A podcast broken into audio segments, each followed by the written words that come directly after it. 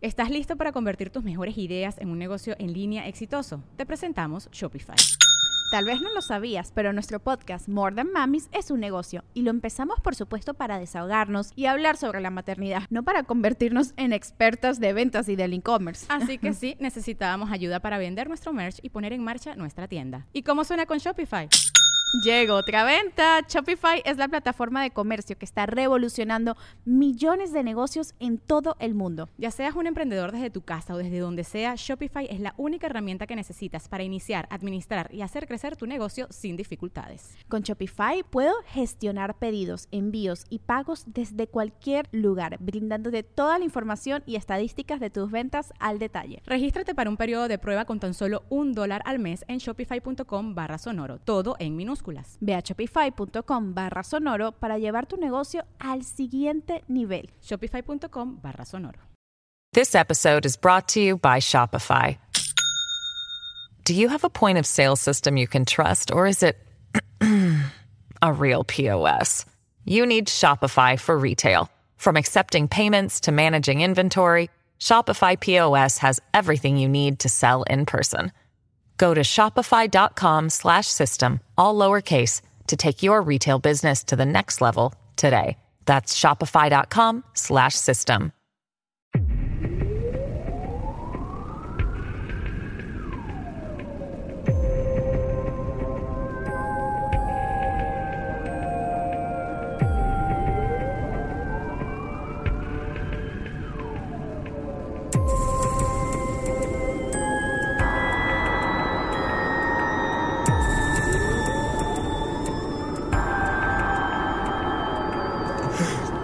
Bienvenidos a Leyendas Legendarias, el podcast en donde cada semana yo, José Antonio Badía, le contaré a Eduardo Espinosa y a un invitado especial casos de crimen real, fenómenos paranormales o eventos históricos tan peculiares, notorios y fantásticos que se ganaron el título de Leyendas Legendarias. Estamos aquí de nuevo en un miércoles macabroso. Como siempre, Eduardo Espinosa, ¿cómo estás? Estoy bien, estoy desayunando carta blanca. Muy bien, ese es la mejor, el mejor desayuno, desayuno de campeones. Ah, de hecho salió un anuncio donde venía que entregar a sus bebés porque está hecho Sí, con alguien agua lo subió al grupo de fans. Sí. Muy bien, carta blanca, ya patrocínanos. Oye, pues hoy tenemos de invitados en la silla embrujada, directo desde Ciudad Chihuahua, capital, Pepe y Oscar de Señales Podcast, podcast hermano. ¿Cómo están? Muy bien. Gracias por invitarnos. De verdad, un orgullo estar aquí. Llevamos tiempo siguiéndolos y buenísimo su programa, de verdad. Ese es el crossover de podcasts más ambicioso en todo el estado. En todo el estado. En el- todo el estado, por los cuatro podcasts que hay en el estado, ya este es el más ambicioso, ¿no? De hecho, creo que nos llegaron a comparar en su página así con, con las tortugas ninja y los Power Rangers. Sí, Entonces, exactamente. Ahorita está sucediendo. Pues qué bueno que se aventaron ese viaje. Vinieron nomás a eso, a escucharon historia, ser nuestros invitados y luego pistear, obviamente. Obviamente. Se les va. Les traigo una historia muy interesante. En 1974, en Culver City, California, Doris Bitter, madre soltera de tres niños y una niña, se encontraba batallando no solo con las hormonas de sus hijos adolescentes y con poder pagar la renta, sino que mientras todo esto sucedía, dentro de su casa, misteriosas cosas estaban ocurriendo. Manos invisibles los cacheteaban en la noche, extrañas luces recorrían los cuartos. Los hijos llegaban a golpearse contra espectros invisibles en los pasillos que luego se materializaban. Y por si todo esto no fuera lo suficientemente estresante, Doris Bitter estaba siendo atacada sexualmente por varios espectros en su propia casa. La historia sería investigada por tres parapsicólogos de la Universidad de California, UCLA, y el caso se convirtió en uno de los más celebrados en la historia sobre el estudio de los poltergeist y los fantasmas. Inspiró una novela escrita por Frank de Felita y después, en 1982, Barbara Hershey interpretaría el papel de Doris en una película basada en el libro, basado en la investigación. Y entonces les voy a contar la historia de la entidad. No sé si hayan escuchado de este caso. Creo que o la película, todo mundo ha oído qué onda con este poltergeist. Hemos escuchado de. Poltergeist. Sí, de este caso no. Sí, sí, sí. Ah, ok. Del caso en donde una mujer fue atacada sexualmente por un. No era un productor de Hollywood que se murió o algo así. Están en. California, es muy posible. Sí. Es el fantasma del abuelo de Harvey Weinstein ahí. Y de hecho eran tres. Ahorita vamos a ver, se pone intenso, pero se pone, se pone muy interesante porque en el 85, en los 80 por la película, este fue como el caso que puso al- a los poltergeist y, y la violación espectral en el radar de la gente y se convirtió como en un hecho, ¿no? Así que, ah, esto sucedió. Pero como vamos a ver, entre que sí sucedió, no exactamente como dice la película, pero creo que la verdadera historia de lo que pasó en esa casa está todavía más, más aterrorizante que lo que salió en la película. Más aterrorizante que te viole un fantasma. Sí. Que te violen tres fantasmas. ¿Estaba casada ella o era soltera? Soltera. Mm. Soltera, madre de cuatro. ya voy entendiendo. Ya vas entendiendo. tiene- tiene bastante Sí, sí, sentido. sí. sí. Pues, primero que nada, me gustaría que conociéramos a la persona que investigó el caso, porque es justamente él quien le da validez a este suceso y la razón por la que sobresale de muchos otros casos de embrujamiento. Barry E. Taff, quien ahora tiene un doctorado en psicología y una licenciatura en ingeniería biomédica, quien además ha estudiado en más de 4.500 casos paranormales, todos documentados por la universidad respaldándolos y todo eso, ¿eh? No como que Trejo, que tiene 15.000 en todo el mundo. Pero Trejo fue al área 51. Ah, Vio no. 95% Nomás el de ella. 95%, güey. Lo importante estaba en ese 5% que no le enseñaron. Sí, o sea, pero que, o sea, Trejo fue al área 51 a buscar fantasmas. O sea, lo que pasa es que él. Ahí se han vio- muerto un chorro de aliens. Sí, o sea, vio un chingo de el, es el otro nivel. El fantasma de un alien. Ese es el sueño de tu investigador paranormal. Diablos. No, no hemos llegado a ese punto todavía. No, nomás Trejo. Por eso es quien es. Pues él se encontraba trabajando en 1969 como asistente de investigación de la doctora Telma Moss, quien era la directora del ahora desaparecido Departamento de Parapsicología en la Universidad de California, y quien es famosa por sus estudios en la fotografía de Kirlian. No sé si la han visto, que es esta fotografía donde sale, encontraron que cualquier ente biológico, desde hojas de árbol a animales, echan como una electricidad de diferentes colores y depende del humor, del estrés, de ¿Es muchas lo de la otras frecuencia cosas. de Kirlian o me Sí, estoy confundiendo? Tiene que ver, sí. tiene que ver, Tiene que ver eso. con eso. Sí, Ok. Kirlian es el doctor que, que encontró todo y en UCLA la doctora Moss es la que hizo sus propios estudios. O sea, de, ahí, de ahí se basaron para la, la serie de Netflix, ¿no? La de Kirlian Frequency. Sí. Una, creo que es argentina, no, no sé dónde es, pero. Sí, creo que es Argentina. Ajá, está está chida. bastante Está- buena. está muy buena. Bastante buena. Pues hasta en X-Files, ¿no se acuerdan que en, la- en el intro salió una mano así Sí. como con un aura rara? Esas son las fotos que se toman y lo que se investiga es qué es esa frecuencia, ¿no? Es como un, un tipo de electromagnetismo biológico que soltamos todos. Y lo que investigaban es por cómo cambia de color, qué significa. Inclusive eh, los hay curanderos que investigaron en la CIA de cuando tocan y que te cambian y con esta frecuencia, con el Krillian, veían cómo salía cierto electromagnetismo de la mano y cómo afectaba al otro. Entonces, ta- también ese es otro estudio. Entonces me estás diciendo que los anillos esos que cambiaban de color en el cereal sí eran de neta. Claro que son de Sí, neta. o sea, los mood rings. O sea, es como la, la gente que te decía que, oye, puedo ver tu aura, ¿no? Así de que se ve así como brisecito y sale así una lucecita de tu Ajá. cuerpo. O sea, es, eso. Es eso, pero científicamente y medible. Sin charlatanería, entonces. Ajá, ajá. Y Sin tener completamente que pagarle medible. 50 pesos en el centro. No es que lo haya hecho, pero Oye, yo creo que ¿De, les qué, de qué color estaba tu aura, Oscar? negra. Yo creo que les llegaron varillas de aquí de Juárez hasta allá. eso es lo que pasó. Sí. Brillaba azul, de hecho, sí es cierto. Pues, la doctora Telma aceptó a Berry como su asistente después de haber escuchado que él profesaba que toda su vida había tenido experiencias paranormales y psíquicas. La doctora Moss le aventó sus llaves y le dijo, ¿qué me puedes decir? O sea, llegó Taff y le dijo, oye, vi esto de parapsicología, yo eh, tengo viajes astrales y desde niño creí que era normal. Le avienta las llaves, las agarra y Berry le dice el nombre de su mejor amiga, de su esposo fallecido y varias otras cosas que no podía haber conocido. Esto fue suficiente para que la doctora lo aceptara en los estudios y publicara un artículo de investigación sobre la psicometría, que es la habilidad de tocar algo y ver la información que ha guardado el objeto, ¿no? Y una vez que hicieron el estudio y todo eso, se quedó ya como asistente y empezaron a hacer muchos otros estudios. Él y Moss y otros investigadores. Pues un día Taft se encontraba en una librería platicando sobre una investigación paranormal que estaba haciendo con su socio Kerry Gaynor. Las dos mujeres que estaban ahí en la sección de libros paranormales buscando información alcanzaron a escuchar la plática de los dos investigadores y se les ocurrió platicarles que en la casa de una de ellas estaba embrujada y que uno de los espectros la había violado. Esa mujer era Doris Play. Entonces fue así, total Que coincidencia. no era Doris Peter, ya le Peter, cambiaste la, Peter. el. Siempre me pasa. No, no Peter. llevamos ni 15 minutos Peter. y ya. O sea, pero estás Peter, platicando de, de esos temas, ¿no? Así bien, bien intenso y de repente llega una, una morra de la nada, ¿no? Y lo, oye, ¿sabes qué? Pues sí, sí conozco eso. Me violaron ayer y lo, ¿qué? No lo vi. Y lo, no, no existe. Y lo, ah, ok. Entonces eso ya era más en el campo de trabajo de ellos, ¿no? Sí, pues no lo de la violación, como vamos a ver, pero sí, es así como que, oye, está embruja mi casa. Ah, sí, se mueven las puertas. No, me violan. Ah, ¿what? Sí, sí, o sea, el mismo Taft dice así como que, "Bueno, pues, de hecho, Taff y Gaynor obviamente están un poco escépticos. Pero Taft le pidió su teléfono, le dijo que iba a discutir el caso con su asociado. O sea, obviamente sí dijeron así como que, ajá, Sí, sí, sí. ok. Nosotros te hablamos, ¿no? Como en Ajá. una entrevista. Como de una trabajo. entrevista de trabajo. Ándale, sí. sí. Sí, Muchas- muchas sección de- gracias. está en la sección de farmacia, estaba la señora pidiendo sus pastillas y pues... Y luego una vez, Ahí te ¿qué hablamos. sí tiene que ver medicamentos? También. Claro. Ahorita vamos a ver. Claro, todo esto está conectado. güey. Pues después de discutirlo un poco y la verdad, ver que dijeron, "Eh, no tengo nada mejor que hacer. Ambos aceptaron. Este, que de hecho estaban intrigados por ese caso. Ya años después dijeron, bueno, peor de los casos, no pasa nada, güey. Pero vamos a ver qué onda. Y dijeron, a ver, vamos a ver a la casa, a ver qué está pasando. El doctor Barry Taft y Kerry Gaynor llegaron a la casa ubicada en el 11547 Braddock Drive en Culver City el 22 de agosto de 1974. Doris Bitter los recibió. En ese tiempo, ella era una mujer en sus 30 y vivía en una pequeña casa con su hija de 6 años y sus tres hijos. Los hijos tenían 10, 13 y 16. La casa en el momento de la visita estaba en ruinas. Las condiciones de vida eran sórdidas y los doctores notaron a primera vista que había una evidente tensión entre los tres niños y la madre.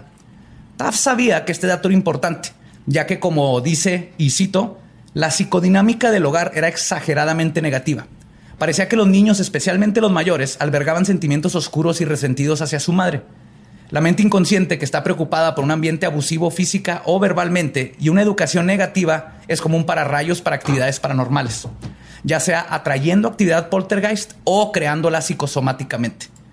Entonces tenía, o sea, tenía tres adolescentes, bueno, dos adolescentes, un preadolescente y, y una, una, niña. niña. La niña era la normal, ahí no había problema. Pero tenía tres chavos, hijos de su puta madre, que la volvían loca y, y le habían problemas entre todos ellos, ¿no? Y como hemos discutido antes en, en el programa del poltergeist, se teoriza que es más una actividad telequinética no, no conocida de la persona, ¿no? La Sí, que es crea. energía que se manifiesta de otra forma. Ajá, o sea, una niña de 12 años, toda hormonal, se enoja con la mamá, le dice, ¡Te habla! ¿Por qué no me dejas tirar Backstreet Boys? Y pum, avienta un plato, ¿no? Entonces ella no sabe que aventó el plato, la mamá no sabe, se le echa la culpa al fantasma. Sí, y eso tiene mucho que ver con niñas que están pasando sobre todo por este de que inician su periodo, de que están pasando apenas por empezar su- Exactamente. Su, crecimiento, sí tiene mucho que ver con los poltergeist. Y sucede también con hombres, es menos común, pero aquí tienes a tres. Sí. Entre- Tienes a tres que dos de ellos se la están jalando como 13 horas al día mínimo, güey. Sí, güey. O sea, o sea, no es un fantasma, o sea, es una estatua hecha de Kleenex, güey. No, toda- toda dura. Y las, las paredes brillan, pero Sí, por otra cosa. Se pasa una luz negra ahí, o sea, te asustas. O sea, parece el cuarto del exorcista, es todo frío, güey. Sí, llegan los investigadores diciendo, güey, nunca había visto tanto ectoplasma junto en un solo lugar.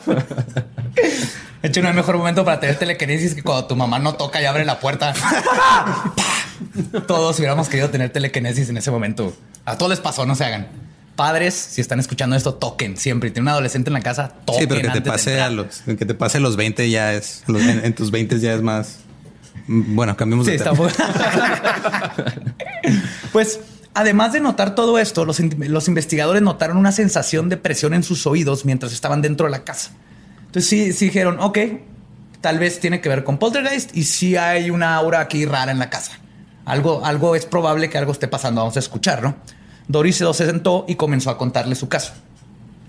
Ella les comenzó a narrar que al poco tiempo de haberse cambiado de Santa Mónica a Culver y estaban viviendo en su casa nueva, una señora mexicana que no conocía tocó la puerta.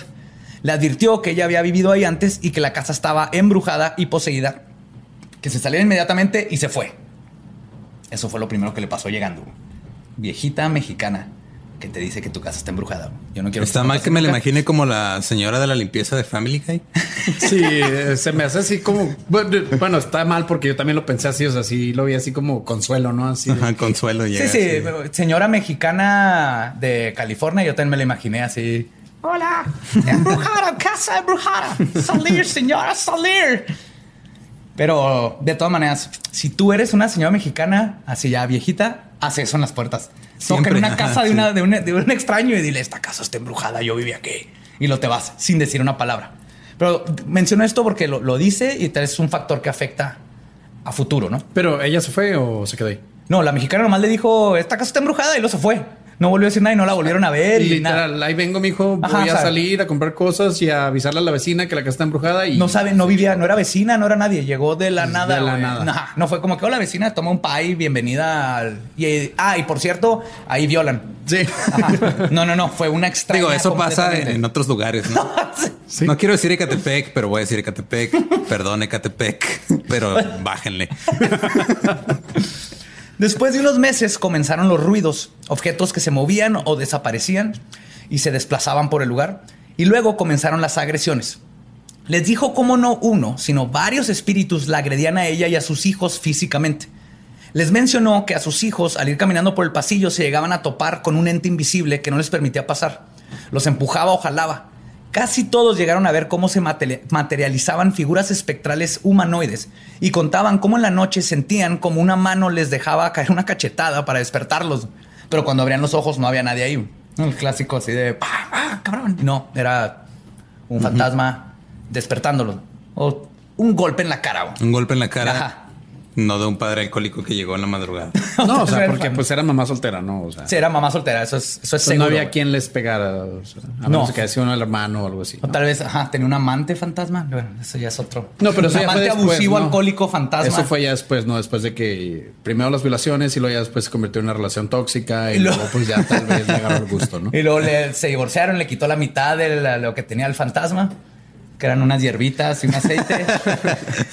O a lo mejor tenía un novio que, que le gustaba pegarle a ella, pero ella no, no quería. Entonces dijo, no, pégale uno a mis chavitos y ya vienes y ya, pues. Un novio con capa de. Harry Potter. Sí, Ándale, sí, exactamente.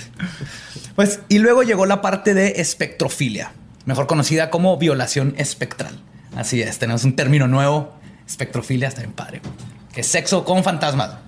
Esperemos que ese hashtag pegue, la verdad. Sí, hashtag Sí, este- Que también es etimológicamente es amor de los espectros, filia. Pero en, en- en Pero la parapsicología se, se toma como, Como sexual. sexual. Ajá.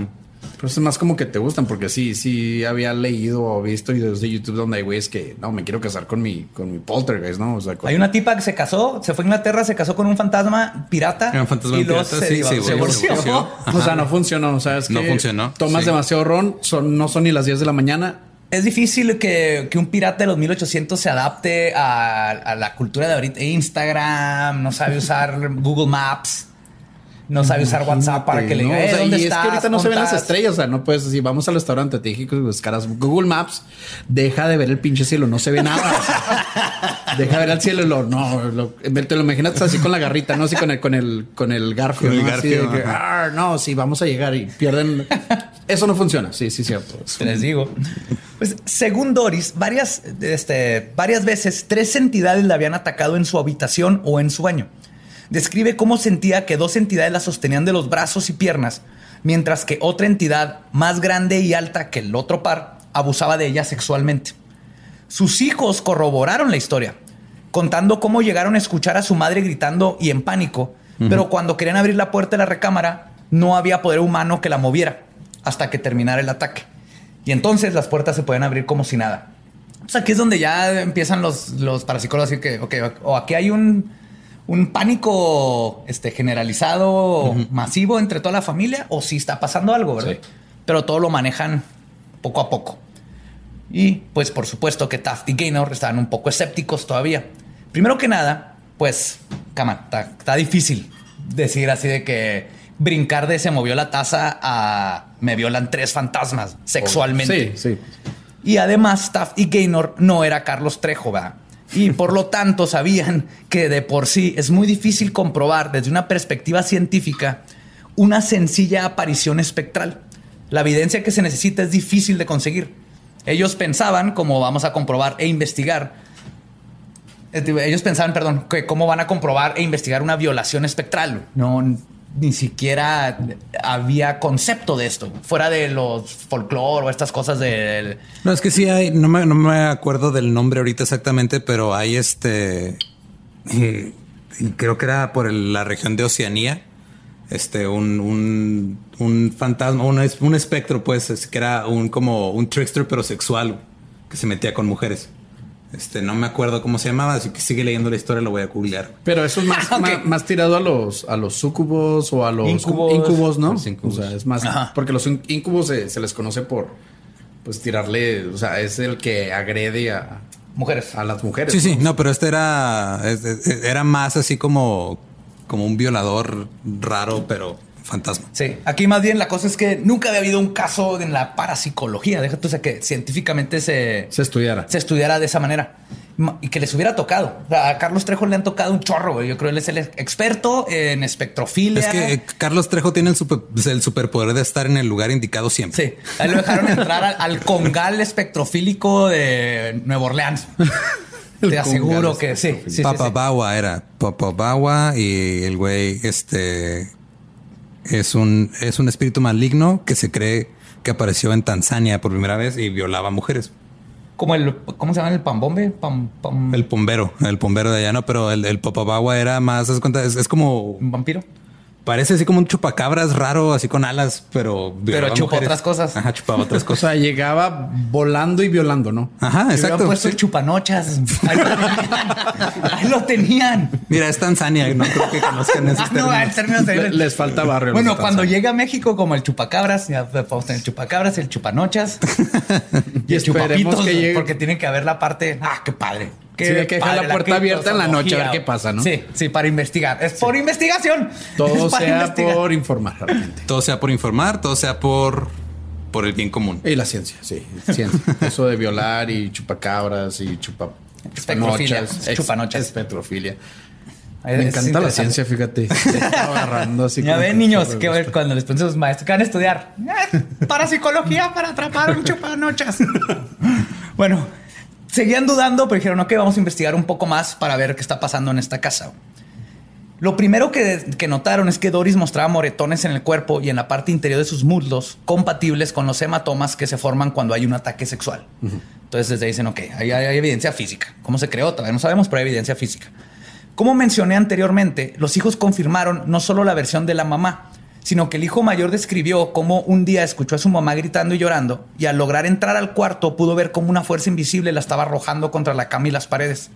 Cuando intentó intervenir para ayudar a su mamá, una fuerza invisible lo aventó contra una pared como si no pesara nada. Además de esto, todos los niños confesaron que habían visto a las entidades y todos coincidían que parecían hombres asiáticos. Por alguna razón describen cuando lograron ver algunos rastros, los describen como tres hombres Jackie Chan, no. O sea, asiáticos. Jackie Chan estaba violando a mi mamá. Sí, con Jet Li. O sea, no quiero parecer, no sé, racista o algo así. Pero vas a decir algo muy racista. Obviamente, o si, sea, empiezas, si empiezas con esa frase. si algo te. No quiero ser racista, pero, Pero, o sea, si, si, si te va a violar un espíritu, o sea, pues ya vas a tener el coito. O sea, que sea no sea un espíritu afroamericano, ¿no? O sea, ya que valga la pena. O sea, un chino, pues ya pues tienen fama, ¿no? O sea, ya no quiero mencionarlo, pero está en la mesa. Es el elefante en el cuarto y lo saben. Cuando se dijo asiático, ya saben que hay un elefante en el cuarto. Pero bueno, digo, si fue un ente asiático, pues igual no... No fue- hubo tanto daño, No, no ¿no? hubo, o sea, sí hubo penetración, pero no tanto. Un poquito. La mala puntita le dicen, ¿no? Ellos así le dicen. Y le arreglaba su celular cuando Mira, tú- arroz. te- ya, ya vamos a lo que sigue, güey. Estamos entrando en Sí, los agujeros en los cuales no vamos a poder salir. los electrónicos nunca fallaron en esa casa. Nunca jamás. Pero tener, que comprar pues, toneladas de arroz, ¿no? O sea, Era así de, hola niña, ¿tú has visto algo paranormal? Mi tarea de matemática siempre aparece hecha todas las mañanas. y me saco 10. Ah, Ay, ¿Cuántos años tenía el mayor? 16. 16. 16, ajá. La niña, la menor 6. seis, eran 16, 13, 10 y 6, la menor. Yo creo que el mayor tomaba mucho saque y no sabía de dónde salía de repente. ¿Dónde estaba? Ya, ya, ya voy agarrando la onda. Pero, o sea, si tomas a que no te da cara de chino, güey. Eh, vamos a salir, güey, vamos a salir. Estamos a punto, a punto, a punto de librarla. eh, cara de chino. Bueno, vamos a salir. también entrevistaron a personas ajenas a la familia que corroboraron varias de las cosas que se estuvieron diciendo. Las apariciones, al parecer, eran tan comunes que los niños les habían puesto a la entidad más prominente el nombre de Mr. Who's It, el señor quién es. Señor Creo que es lo más, es. lo más cercano, ¿no? Después de analizar los datos preliminares, decidieron que había suficiente evidencia para mínimo llevarse algo de equipo y comenzar una investigación completa.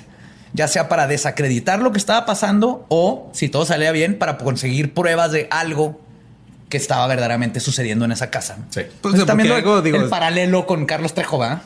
Aquí entre cómo investigan porque- los de UCLA para psicología y... Carlos Trejo habría llegado nada más, se para, se le aparece así el espectro, ¿sabes qué? Ah, sí, le pone un putazo me, y me lo llamo un Mr. frasco. Who, me llamo Mr. Who, porque pues Asia. Entonces, él con su, con su chaleco, ¿no? Sí, sin mangas y sus playeras sin mangas y su motocicleta dentro de la troca le habría dicho, ¿sabes que te vas, güey? Sí, él entra Te en la vas. moto a la casa, avienta agua bendita, lleva un monje y le cura Sí, todo. No importa que sea asiático, no. Te, te llevas un monje católico porque eres Carlos Trejo y pasas. No, pero es que es el Carlos Trejo de antes. El Carlos Trejo de ahora nada más llega, le avienta una botella de agua en la cara y ya, güey. O sea, ahí se acaba todo. Sí, o sea, le rompe la nariz al espectro, o sea, le corta la nariz al espectro y, Y luego lo reta a una pelea. y el espectro lo demanda, güey. Sí. Y le dice pito chico al espectro porque es asiático. Ok, ya, a lo que sigue. Ya habíamos salido de eso otra Sí. vez.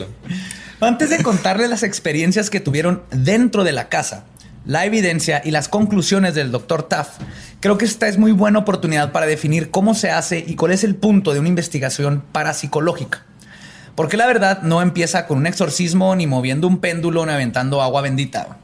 Y creo que si aterrizamos bien lo que se busca encontrar en una buena investigación paranormal, no solo vamos a poder discernir a los farsantes de los que verdaderamente están intentando descubrir evidencia tangible, sino que nos ayuda a que si alguien de los que nos escucha o hace estas investigaciones o tiene tiempo haciéndolas, aplique este método para que puedan verdaderamente ir entendiendo el fenómeno y así evitar que se interprete a una tubería ruidosa como que es un alborto de Belcebú, güey, y que todas las casas están poseídas y que hay que meter un chamán de Ixtapalapa que queme pasote para limpiar la casa. es un alborto y luego para les cobras. empezar? Es un, un- alborto es como un aborto, pero de demonio. Ah, yo creí que o sea, era- es sobrenatural. Ajá. Yo creí que era un aborto alborotado. Término conocidísimo, o sea, se nota. Eh, eh, etimológicamente es eso, sale, sale alborotado porque es de demonio. Ok. Sí, se nota Alborto. que no estás familiarizado con la. ¿Cómo se llama? Que la parapsicología. Sí, sí, algo con lo que yo claramente Mira, son- tampoco estoy sí, son, términos acá de nosotros los. No, es que como vivimos en, en- acá en el norte y acá en el norte todavía no es legal interrumpir el embarazo de un demonio, pues no sé cómo se llama ese pedo. Pero sí es legal apedrear a alguien por engañar a su esposo, ¿no? Entonces. Sí. Estamos entrando en temas mucho más oscuros que el tema del podcast. Bueno, mira, el, el- lo que decías de que, que, que bueno que haya pruebas, ¿no? Porque es una ciencia. Estos, estos son, bueno, esta pareja de Que, investigadores. que sí más que pruebas son hacer. evidencias, ¿no? Sí, este, tenían un proceso que seguir antes de empezar a hacer tonterías.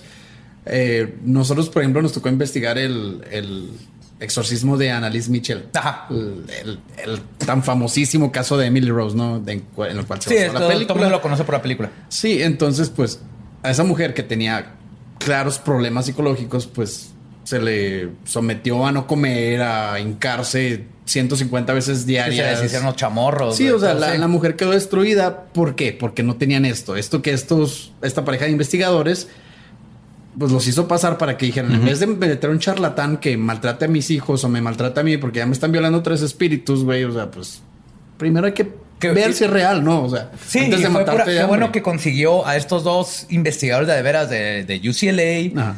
Parapsicólogos que están buscando el fenómeno y no charlatanes que van o que son extremistas católicos que van a decir esto es del diablo, eh, nomás hay una forma de curarlo y es con exorcismos. Como o los gente- Warren, O gente como los Warren, ajá, Exacto. Que es una combinación de los dos, que te voy a sacar dinero y aparte todo es un demonio y le voy a echar y echaron a perder muchas investigaciones. Ya les prometo que ya voy a llegar a los Warren, todo el mundo me lo pide porque los menciono acá rato, pero hay cosas muy interesantes como Amityville está llena de cosas que son hechos, cosas que sí están raras dentro del fenómeno y luego el 80% son pendejadas de los Warren que ya no podemos discernir qué, qué sí pasó paranormalmente y qué fue invento de los Warren.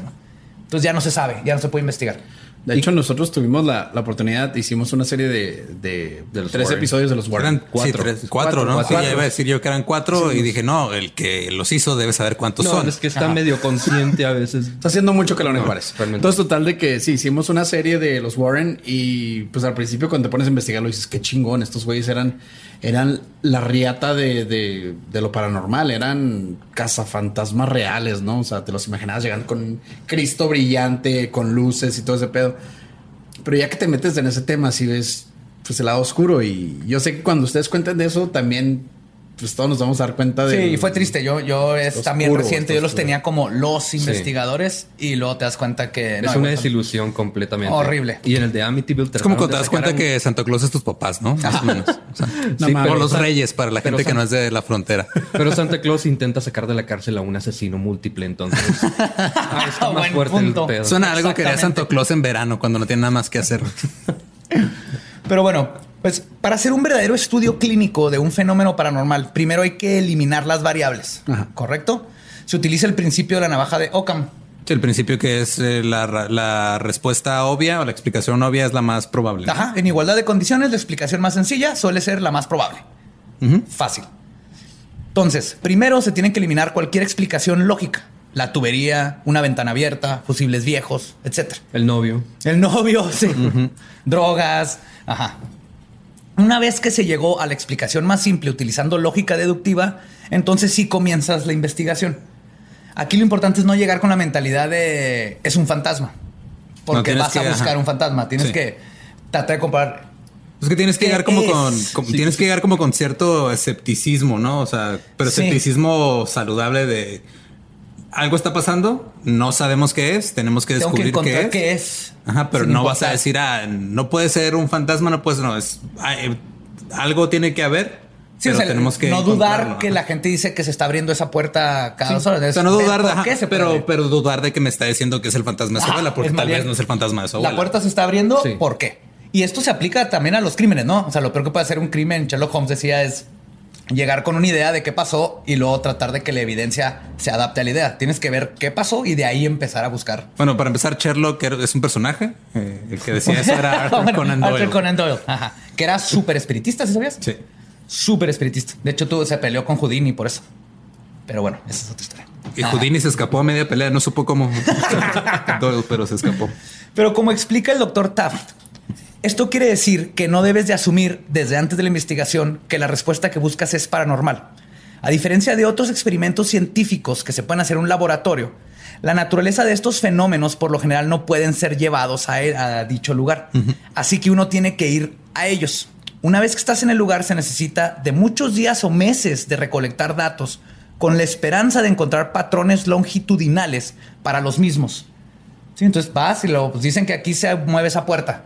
Vamos a estar aquí tres meses midiendo todo hasta que se mueva. A veces se mueve, a veces no. Si se mueve, entonces te vas a ver todas y dices, ah, mira, cuando se abrió es, pues, era miércoles cuando pasa el camión de la basura y tal vez la, la casa está chueca, bla, bla, bla, bla. Pero así te lo debes de llevar, ¿no? Poco a poco. Misteriosamente se cerraba todas las noches a las 10 de la noche cuando el niño iba a su cuarto y estaba solo en su computadora y de repente cerraba la puerta. Mira, eran los ochentas, eran catálogos de, de Sears o algo así. De JCPenney, yo estuve ahí. O en México, Mary Kay, y nunca lo hice, me contaron.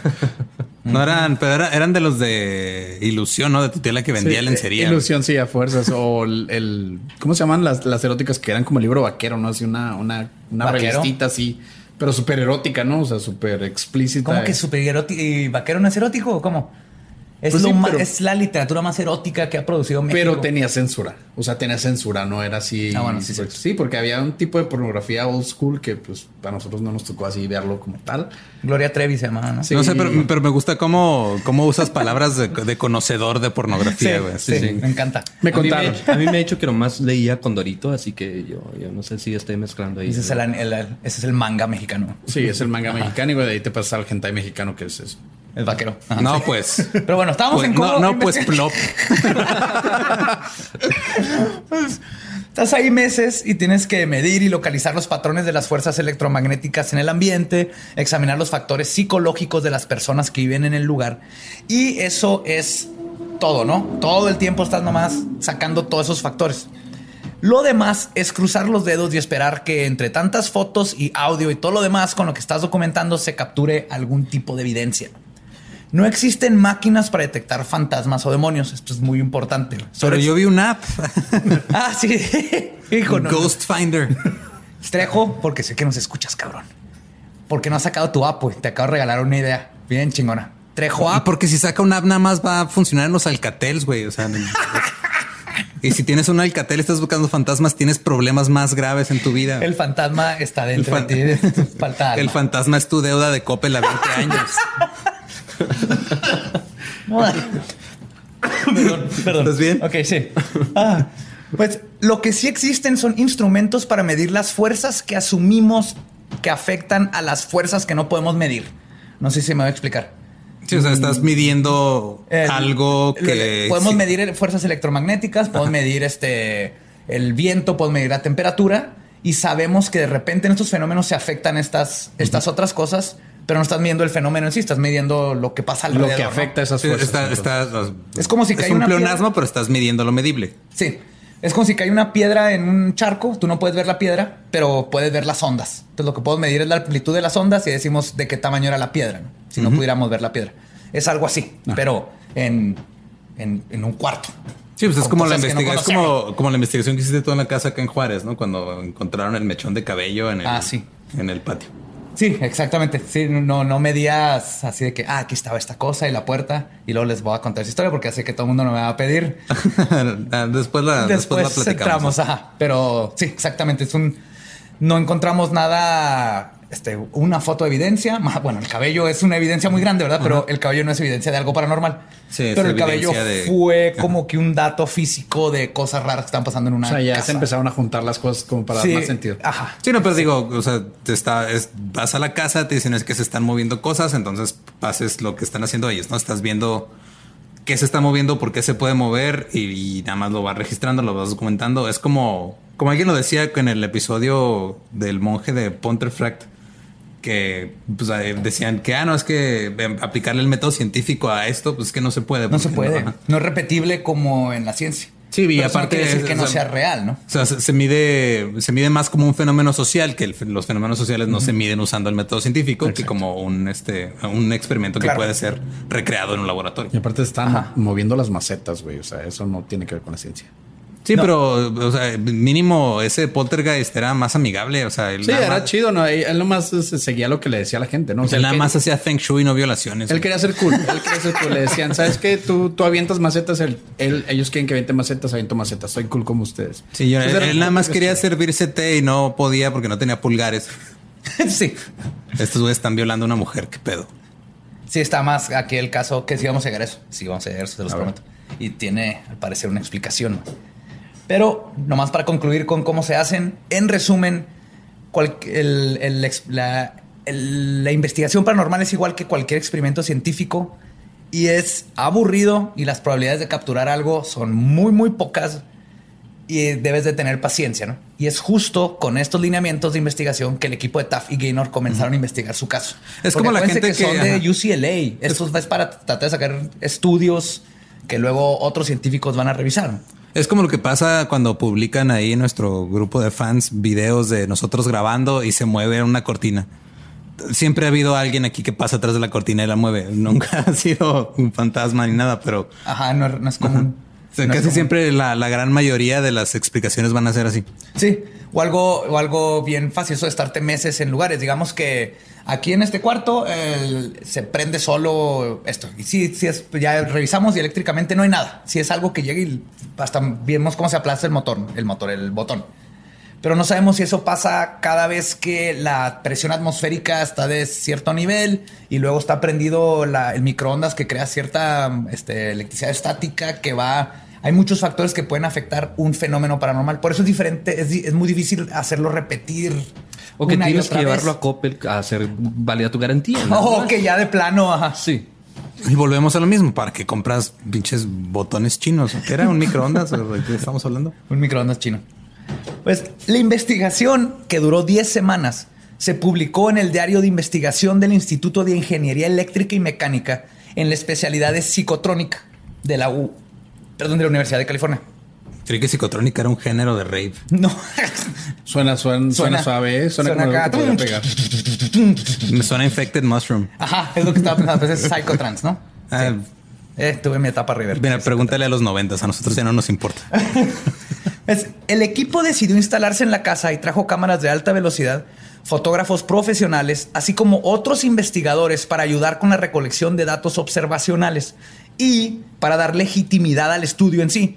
Porque cuando involucras a gente externa que puede corroborar la evidencia y se da el caso de que se encuentre algo, esto tiene eh, mucho más validez, contrario a cuando solo metes a tu tía y tres primos a investigar entre paréntesis, que aparte les pagas dinero y viven de estar estafando a la gente. Los trejo. Ajá.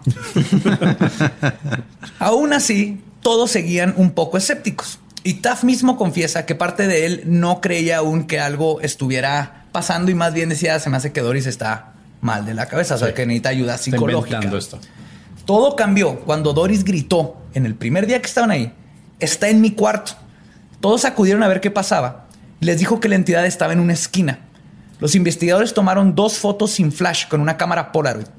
Ellos no podían ver nada, pero ambos fotos salen blanqueadas. Como si hubiera habido una luz fuerte en, el- en esa dirección que quemó el, negativo. Cuando tomas foto, algo que refleja, así sale. O sea, medio alcanza a ver nada, pero están completamente blanqueadas. Sí, como cuando alguien le toma foto a mi frente. Así Ándale, sí. Pues Taff asumió que su cámara estaba fallando, entonces esperó a que Doris dijera que la entidad se había ido. Y es cuando tomó dos fotografías de control. Misma cámara, mismo lugar, ambas fotos salieron perfectamente bien. Ahí están las fotos, ¿no? Un momento después de tomar las fotos de control, el equipo sintió una brisa de aire acompañada por un hedor tan horrible que dos personas vomitaron. Se toma otra foto en la dirección de donde venía la brisa espantosa y de nuevo la foto sale blanqueada. Pero en esta foto se alcanza a ver una orbe en la parte inferior de la puerta. Y una rosa blanca. ahí. Unos minutos después de eso, Doris grita de nuevo, está enfrente de mi cara. Le tomaron fotos y aparece de nuevo la foto blanqueada, pero emanando de su cara. Alcanzas a ver la periferia de la Polaroid, las cortinas, una parte de la mesa, pero su cara está completamente irreconocible. Sucedió de nuevo y tuvieron el mismo resultado. Hasta que dijo, ya se fue, toman foto de control y todo salió perfecto. O sea, aquí Tap dijo, ok, esto hay algo. Sí, o sea, hay ya- algo aquí ya sí es demasiado. puedo. ajá. Ya Está están raro, todas está las raro. fotos. Está raro, está raro. Él, nunca dice hay fantasmas, es hay algo aquí. ¿Qué está causando estas fotos? Ahora sí, Taff estaba completamente convencido de que la casa tenía un fenómeno que le estaba pasando. No sabía si estaba embrujada, pero sabía que el fenómeno en cuestión era real. Así que siguió yendo a la casa y llevando más testigos. Entre ellos, una vez llevó a la doctora Telma Moss, la directora del departamento, quien estuvo un día en la casa y confirma haber visto el fenómeno, porque al parecer Constantos les fue chingoncísimo. O sea, Algo no, que no raro. como en otros lados decide que está pasando algo, sacas la cámara y desaparece, ¿no? Cuando estás grabando, No. desaparecen. Así. El mismo Taft dice, ahorita va a llegar pero dice, teníamos más de mil horas de investigación en otros casos y jamás tuvimos una evidencia. Eh, En este, en este trabajo, en este tipo de investigación es estar en el lugar correcto, en el momento correcto. ¿no? Y para mí, esta casa, para todo el equipo, fue el lugar correcto, el momento correcto el- a cada rato. Para todos menos para Doris. Menos para Doris. Sí, o sea, porque ella, o sea, todos tomándole fotos mientras el fantasma. Yo creo que eso le decía el fantasma a suya, ¿no? Doris, ¿no? Estás en el momento correcto, en el lugar correcto, Doris. Fantasma le decía, es que ¿por qué te vistes así? Fantasmas misóginos. Era un fantasma aparte boyerista, ¿no? O sea, porque le valía madre que hubiera gente. O sea, Ah, sí, no, no se la aventaba. Pues sí, lo- sí la encerraba. Sí, Pero era como esto, como me lo dices, es el santo grial de cualquier este investigador paranormal, ¿no? O Por sea, eso este caso es tan importante, no solo porque hubo un chingo de evidencia, sino porque lo hizo un equipo profesional académico. Entonces esa combinación es así, oh, oro puro para decir, y este tipo de fenómenos sí existen. Mamá, todos estos. Carlos Trejo hubiera estado ahí, güey. Y no mames, hubiera dicho que era Astarot y que la- el- era el que estaba violando a la señora y ya No, nomás y se agarra a golpes, a, gor- a se agarra golpes, golpes con, religiosos con él. con el y- hijo mayor. Y luego llena una botella de agua bendita, la cierra y luego se la avienta en la nariz y lo saca de ahí, ¿no? Y Sí, le listo. canta rock cristiano y ya. Sí. se le compone una canción con las que ganaba mucho dinero. Para sorpresa de todos los nuevos integrantes de la investigación, no tardaron mucho en presenciar el fenómeno. Todos los nuevos que iban llegando. En uno de los reportes más famosos que documentaron todos los investigadores y los equipos de documentación, mientras estaban en la pequeña recámara de Doris, todos abarrotados, viendo luces aparecer de la pared. Entonces aparecían luces así, prendían y apagaban, ¿no? Y empezaban Pero en los ochentas prendían y apagaban cuando alguien aplaudía. Ah, para, los, para los niños y jovencitos que nos escuchan, antes de tener Google Home y Alexa, tenías que aplaudir así y así se apagaba o prendía la luz. The Clapper se llamaba. Clap on, clap off. Todavía me acuerdo. Estoy viejo. Ok, pero ese sí era tecnología. Ahí empezó la tecnología. pues veían luces salir de la pared y flotar en el aire con completo paralaje y lo que parecía ser volumen. Se podía mover en X, Y, todo y tenían volumen. De repente Doris comenzó a maldecir y gritarle a los espíritus. Les, les gritó así, no queremos ver tus pinches luces, te queremos ver a ti. Le estaba grite y grite y de repente, enfrente de esos 30 investigadores, las mentadas de madre surtieron efecto. Una niebla verdosa comenzó a formarse en un rincón. Describen esta niebla como una víbora desenrollándose poco a poco y vieron cómo comenzó a crecer. En cuestión de segundos, la forma tomó el, como la, pues la forma de un torso superior de un hombre y comenzó a hacerse visible primero el brazo, luego el cuello, continuando con la parte de la espalda y luego la parte de atrás de la cabeza. No era un cuerpo sólido, pero aún así los investigadores mencionan que podían notar la musculatura de la entidad. Y es así como concluyeron que en efecto coincidía con la fisicalidad masculina que describía Doris. Y estaba mamadísimo aparentemente. Sí, por musculatura se refiere a que podías, ver dónde no, dicen que estaba mamado. Musculatura. Sí, el cuerpo se le veía nada Era un cuerpo. Era un cuerpo. Sí. como yo no tengo musculatura, soy, estoy hecho de gelatina por dentro. de hecho, hay una foto donde se puede ver lo que describen. Sí lograron tomar fotos. Nomás que no lo toman como evidencia chida, porque luego que la vean ahí en los show notes y todo, es todo negro y alcanzas a ver algo blanco que sí se ve la silueta de un hombre, ¿no? Pero no puedes distinguir si están en un cuarto, si alguien lo hizo en otro lado. Entonces, ellos mismos, su propia evidencia, clasifican eso como no jala. O sea, aunque nosotros sepamos lo que está pasando aquí, lo estamos viendo, le tomamos una foto, pero pues. Lo que sí tienen ellos es de que, porque fue, regresó a UCLA, pues fueron este, un chingo de tiempo. Entonces iban y decían y les decían, no, pues este, esto no comprueba nada. Dice, ya sé, pero lo vimos 30 personas. Dice, no, pues alucinación masiva.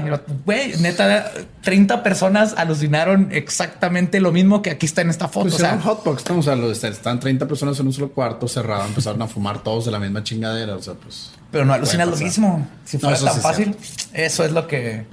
Eso, alucinar lo mismo, alucinación masiva sí sucede, pero en este caso sí está raro. Ahí, de hecho, se desmayaron dos personas cuando vieron al, creo que tenían ahí dos investigadores muy chafas, ¿no? Porque dos con el olor. Dos vomitaron, y los. Estoy seguro que son los mismos que se desmayaron. Yo digo que son los que estaban haciendo ahí como su servicio becario o algo así. Oye, te traje el café y lo. Double moca menti para. Hey, ¿qué tal? Soy Lolo de Leyendas Legendarias y les quiero dejar un pequeño adelanto de nuestro nuevo podcast Estás escuchando El Dolop, parte de All Things Comedy Network. Este es un podcast de historia americana en el que cada semana yo, Eduardo Espinosa, le contaré un suceso histórico americano a mi amigo José Antonio Badía, que no tiene idea de qué se va a... Ok, lo bueno es que, el tema.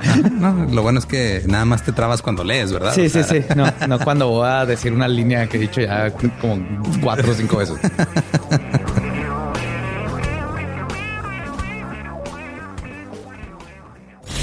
De joven comenzó a trabajar en barcos y en 1816 fue capturado por el pirata Jean Lafitte en la costa sur de Texas.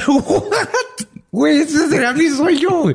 Ok, top uno, que me secuestren este, extraterrestres. Número dos, tiene que ser que me secuestren piratas. Estén pendientes y suscríbanse a El Dolop. Pero aun cuando 30 testigos reportaron ver lo mismo, las cámaras batallaron para captar este fenómeno y otros. Les decía que si se ven las fotos, siluetas gaseosas y eh, las luces y cosas así, pero se ve negro sobre blanco. Y les digo, Taft considera que estas, él lo dice y cito, son, estas fotos no son pruebas de fantasmas, sino que son la prueba de la lucha por conseguir evidencia. Nada más, es lo como las considera. Poéticos. Sí, aparte. Se escucha bien chingón eso. Pero este no fue siempre el caso. Una de las fotos más importantes dentro de los estudios parapsicológicos hasta la fecha fue capturada durante la investigación. De hecho, es la única foto de un fenómeno paranormal que se ha publicado en la revista Popular Photography de esos tiempos. Ellos lo pusieron y pusieron foto de fantasma. bueno, no de fantasma, pero de, fenómeno paranormal. Era una revista de científicos, de fotógrafos profesionales que trabajan en Nat Geo y estas cosas. Y es la única foto que publicaron en la historia de un efecto Porque paranormal. Está respaldada por investigación, ¿no? Por investigación y por la foto en sí. Y neta, la imagen a simple vista no es la gran cosa. Muestra a Doris sentada en una cama, los investigadores rodeándola, y aparece sobre ella un arco de luz flotante en el centro de la imagen y otro arco invertido en la parte izquierda. Eso es todo. Cuenta está sentada y tiene como si le hubieran pintado un arco amarillo arriba y a la izquierda hay otro chiquito para el otro lado. Sí, un arco y otro.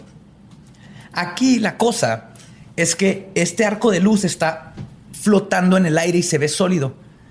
Si fuera un reflejo o alguna luz, el arco seguiría el ángulo perpendicular de las paredes donde se está reflejando, porque se ve la pared Doris y está el ángulo perpendicular. Es como cuando proyectas una imagen contra una pared, esta siga los, los contornos de la misma. ¿no? Sí.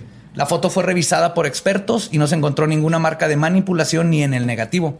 Y no es una imagen aterradora ni súper impresionante, no es monjes ni nada así, pero sí es evidencia de que se capturó un fenómeno no conocido. Eso es literal, así de aquí es la evidencia. 30 personas vimos estas cosas volando en medio y ahí está la evidencia fotográfica. No sabemos, no estamos diciendo que es un fantasma, no estamos diciendo que es un demonio violador, pero ahí está. Pero eso sí lo hace bastante aterrador, ¿no? O sea, al mismo tiempo estás, estás hablando de 30 investigadores que ya descartaron cualquier cosa posible, cualquier cosa dentro de lo común, dentro de lo De- ordinario, Ajá. lo sacan de la ecuación y frente a ellos se materializa este- estos dos arcos, sea lo que sea, puede ser una bolita, puede ser una, una cara de Hello Kitty, güey. Pero si se aparece enfrente de ti de la nada, o sea, estamos hablando de que es la prueba que todos los investigadores Sí. paranormales buscan. Todo el mundo, las películas nos enseñaron que lo que es ver la cara de un demonio, un, un monje cruzando. Pero esto lo que comprueba es que hay, hay algo más. Hay algo Y Hay una diferente, prueba sí. que hay algo diferente. Y sabes que eso es más importante. ¿Pero esto lo vieron antes de tomar la foto o Lo- se vio en la foto? Lo estaban viendo. Mm, ya. Lo- ya tenían nueve fotógrafos profesionales. Entonces unas fotos se ven bien oscuras, unas, estas lo lograron, lo estaban viendo, veían cómo las luces estaban en la pared. Y decían, no, como que alguien está echando luz o algo, y en eso se salían de la pared y flotaban y lo, la, lo podían ver. Dice, Están las orbes, se hacían chiquitas, se hacían más grandes, los fotógrafos le tomaban fotos de todos los ángulos, y esta es la que quedó mejor, porque las otras les digo, como que la luz saturaba la cámara, los sensores. Acuérdense, aparte que eran cámaras todavía manuales, Se ¿no? Tenías oscurecía que el tú- fondo, ¿no? el ISO le tenías que mover ahí y enfocar. Se oscurecía el fondo y nomás veas. Te dice, sí, aquí están un chorro de fotos de luces en- con fondo negro, pero estos arcos están perfectamente bien formados. Nosotros lo vimos, aquí está. Logramos capturar una imagen de lo que vimos. Esto se hace bien interesante, bien emocionante, ¿no? Más que nada. Esto te da en la madre, Pepe. Porque, bueno, esto es algo, es una así como que una, una justa que tenemos Pepe y yo. Cuando empezamos esto del podcast eh, de señales, Pepe y yo siempre hemos sido la persona. Él es el más escéptico de nosotros. O sea, es tu Lolo. Sí, él es mi Lolo. O sea, yo siempre le he dicho, ¿sabes qué, güey? Existe algo más. O sea, hay algo. O sea, y esto literal es, hay una prueba de que existe algo más. O sea, hay energías que se mueven, hay energías que te van a molestar. Espero que no haya energías que nos violen, porque eso sí se escucha bien gacho y espero que, que nada más sea eso que se aparece. Pero, pues aquí está, güey. O sea, Evidencia de, de que el- del fenómeno. paranormal. ¿De que algo está pasando? Sí, Ahí. exacto. Ok. Algo que científicamente no tenemos la explicación Claro. aún. Aún. Sí, es que, o sea, digo, yo también soy un poco escéptico, no tanto como Pepe, creo. Sí. no, Pepe, se cierra. Tiene, tiene un video. Bueno, él fue allá en, en Chihuahua, en una famosísima casa de la casa de Lomas, ¿no? Que le dicen. Grabó, obviamente, entró ilegalmente a la, a la residencia. Muy bien. Este, Esas- entonces, la ciencia está por arriba de la ley. Donde él mismo vio una grabación en video donde, le- donde se ve un pie atrás de él. O sea, un pie. Y él mismo nos dijo, ¿saben qué? Nada más éramos dos personas, una persona ahí enfrente y atrás de mí hay un pie. O sea, él mismo lo dice, yo lo grabé y hay un pie. ¿Tú lo grabaste? Habían No. dos personas y ves un pie. ¿Y Yo tienes estoy- una explicación para eso? Yo estoy parado, la persona grabando está enfrente de mí y atrás de mí, justo cuando está volteando la cámara, se ve un pie dando vuelta por un pasillo. Eso lo vio toda mi familia, toda la familia de él, pero el cliché obviamente tiene que hacer su aparición. Y mi, la familia de mi amigo grabó unos 15 años arriba de ese video. ¡No! Ya no existe ese video. O sea, literal.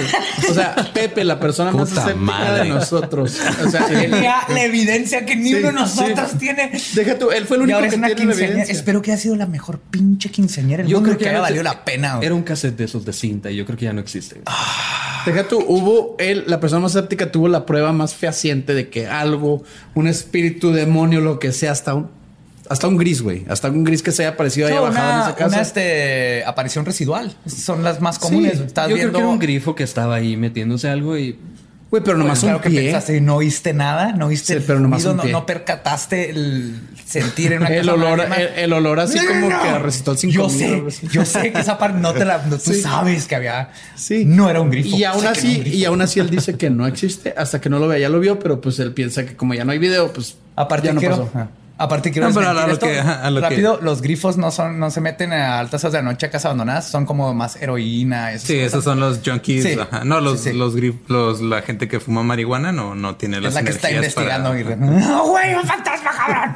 No, de a lo que yo voy es, o sea, digo, yo me considero una persona escéptica, pero yo también estoy consciente de mis limitaciones fisiológicas como ser humano. güey. Sí. Si un perro puede escuchar frecuencias que yo no escucho, si un pinche camarón en el fondo del mar puede ver colores que yo no veo, entonces, ¿cómo puedo estar yo seguro de que estoy viendo todo lo que puede pasar? Exacto. Eso es justamente el espectro visual. ajá. Y de hecho Entonces, sabían ajá. que las orbes, eh, los ovnis, muchas de estas luces, por lo general empiezan de los rojos, se van a los morados y desaparecen, que es exactamente el espectro de luz, cómo funciona. Sí, salen de nuestra visión completamente. Empe- empieza la, la más baja es roja, sí. la más alta, perdón, la más y luego se va a la a los ultravioletas y todo eso y lo perdemos. Pues, pues yo no vería nada, porque pues como le dije a, a Lolo cuando llegamos, yo soy daltónico. Entonces, a mí me tocaría ver nada, ¿no? Nomás me toca ver así que todos así de que. ¿Sabías "Güey, que yo soy ¿viste?". color verde? No, no eres color verde, o sea. soy- le platiqué, o sea, soy daltónico. Pues, No puedes jugar uno. Bueno, sí sí puedes puedo jugar uno, pero te o sea, pones a hacer No, o sea, básicamente está diciendo estoy, soy daltónico, no estoy pendejo ya, güey. Quería decirlo, la verdad. Es que tenía un amigo que nos hacíamos pendejo en el uno, le podemos poner la rojo y verde, era el que no veía. No, o sea, es que hay un tipo de monocromia, ¿no? Cuando eh, es el peor tipo de daltonismo que ves hasta en escala de grises, güey. No, él veía nomás rojos y verdes, los ve igual. Porque son contrarios. O sea, yo, yo podría ver un verde, un verde muy fuerte como un café o el azul y el morado los confundía. El azul marino y el morado los confundía mucho. Por eso te vistes de negro, para no vestirte feo. No, porque soy gordo y me va más delgado. Ah, bien. Vamos a regresar con los fantasmas, Sí, caballeros. vamos. ¿Qué les parece? Sí. El doctor Taft también reportó que el hijo mayor le dijo que la actividad se intensificaba cuando tocaba cierta música, específicamente Black Sabbath y Uriah Heep. A huevo. Metal. Mr. Crowley. Pero ahorita vamos a ver por qué tiene sentido esto de la música, o según mi lo que yo capté. Y efectivamente, al pedirle al joven que tocara las canciones en cuestión, el doctor Taft observó que las luces y las orbes aumentaban. Taft cuenta que después de miles de horas de investigación, que es lo que les contaba, había sido dificilísimo estar en el lugar correcto, en el momento correcto, pero este fue el lugar adecuado constantemente. Y así siempre ha dicho, este es el mejor lugar en el que he estado en mi vida, no se ha repetido. Eventualmente, después de casi dos meses y medio, el equipo notó que la actividad iba en declive y decidieron comenzar a revisar sus notas y teorizar sobre lo que estaba sucediendo. Doris Bitter se mudó, se mudó, se mudó de Culver Se mudió. Se murió, Ah, pobrecita. Que descanse en paz. Gracias, Dustin. Se mudó de Culver City a Carson, California, de Carson a San, Ber- San Bernardino, California, de San Bernardino a Texas y finalmente regresó a San Bernardino. O sea, se ve que eso era una vida de estarse moviendo constantemente, ¿no? Esta mujer siempre tuvo pedos. güey. Doris informó que el fenómeno la siguió a ella y a su familia durante todo el tiempo, no importa a qué lugar se, mu- se mudaban, lo cual es consistente con los poltergeists, Sí. donde no es el lugar, es la persona, Es la está persona. siguiendo a la Ajá. persona. Y entonces, eventualmente, todo el mundo le perdió rastro a ella y a su familia. Y no fue hasta décadas después, cuando los hijos comentaron que su madre murió en 1999 de un paro respiratorio a la edad de 59 años, sola, en un cuarto donde también se aparecían las orbes y las luces del fenómeno que siempre la siguió. Los hijos siempre siguieron viendo el fenómeno. O sea, sí es cierto que donde estuviera Doris estaba el O poltergeist. sea, nunca, nunca se buscó. breath you take. Queda. Queda. Poltergeist de Sting. O sea, pero entonces, bueno, ya teniendo esa prueba, ¿no? De, de los científicos, de los investigadores, diciendo, sabes que pues si hay algo aquí, vimos las orbes y todo.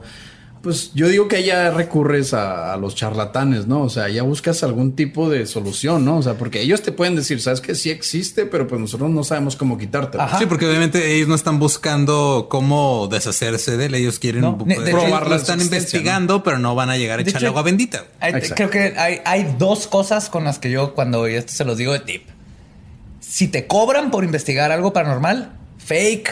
Y están, no, no, ¿cómo vas a cobrar? Es, es un estudio científico, no cobras por ir a buscar fantasmas. No, o sea, ni tú siquiera ganas. sabes si hay fantasmas. Tú ganas si encuentras fantasmas, primero que nada. Porque Sí, eso es lo que o sea, estudias. pero si llega alguien y dice, no, pues yo cobro tanto por eh, investigar y le digo qué es lo que le está pasando. Fake, no, no sabe ni qué, pero no cobras por eso.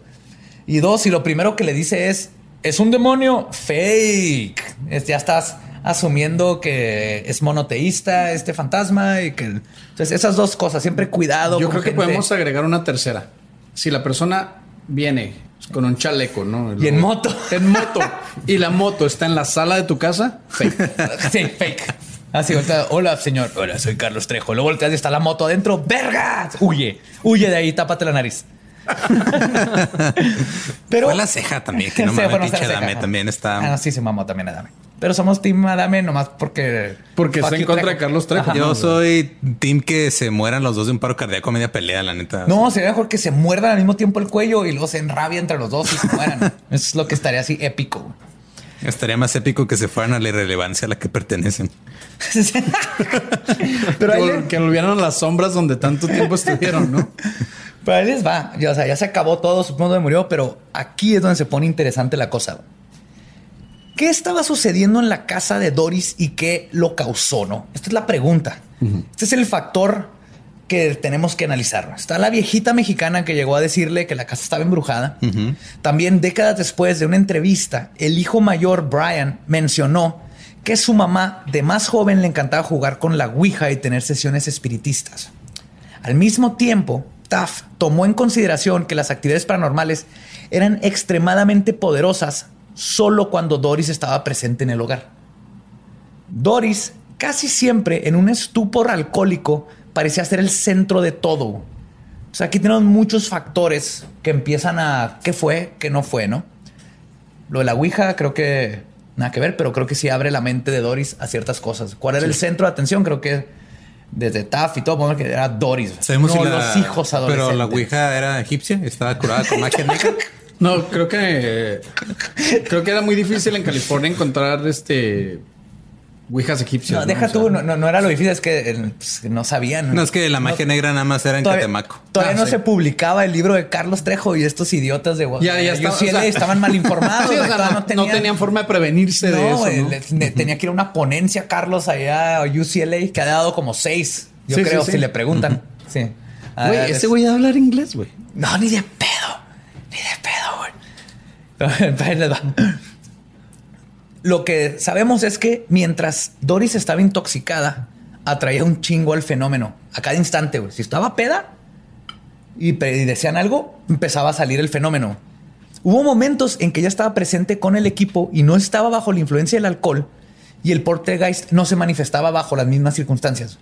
Staff empezó a ver un patrón. Así O que- sea, pero sí se manifestaba, ¿no? O sea, se movía. No, estamos viendo, o sea, el patrón es que es un pinche poltergeist, este... que necesita la Doris estar peda para manifestar más pelada, O más sea, fácil. eso es un poltergeist que es de, est- de estos güeyes de fraternidades gringas que se aprovechan de las que se ponen pedas, güey. Sí, ontas, ¿no? O sea, ontas. Así de fácil. Ya ven ese, ese cuando estás jugando billar y de repente te pones pedo y eres bien bueno para el billar, pero luego se te, te tomas una más y luego la cagas para el billar. Sí.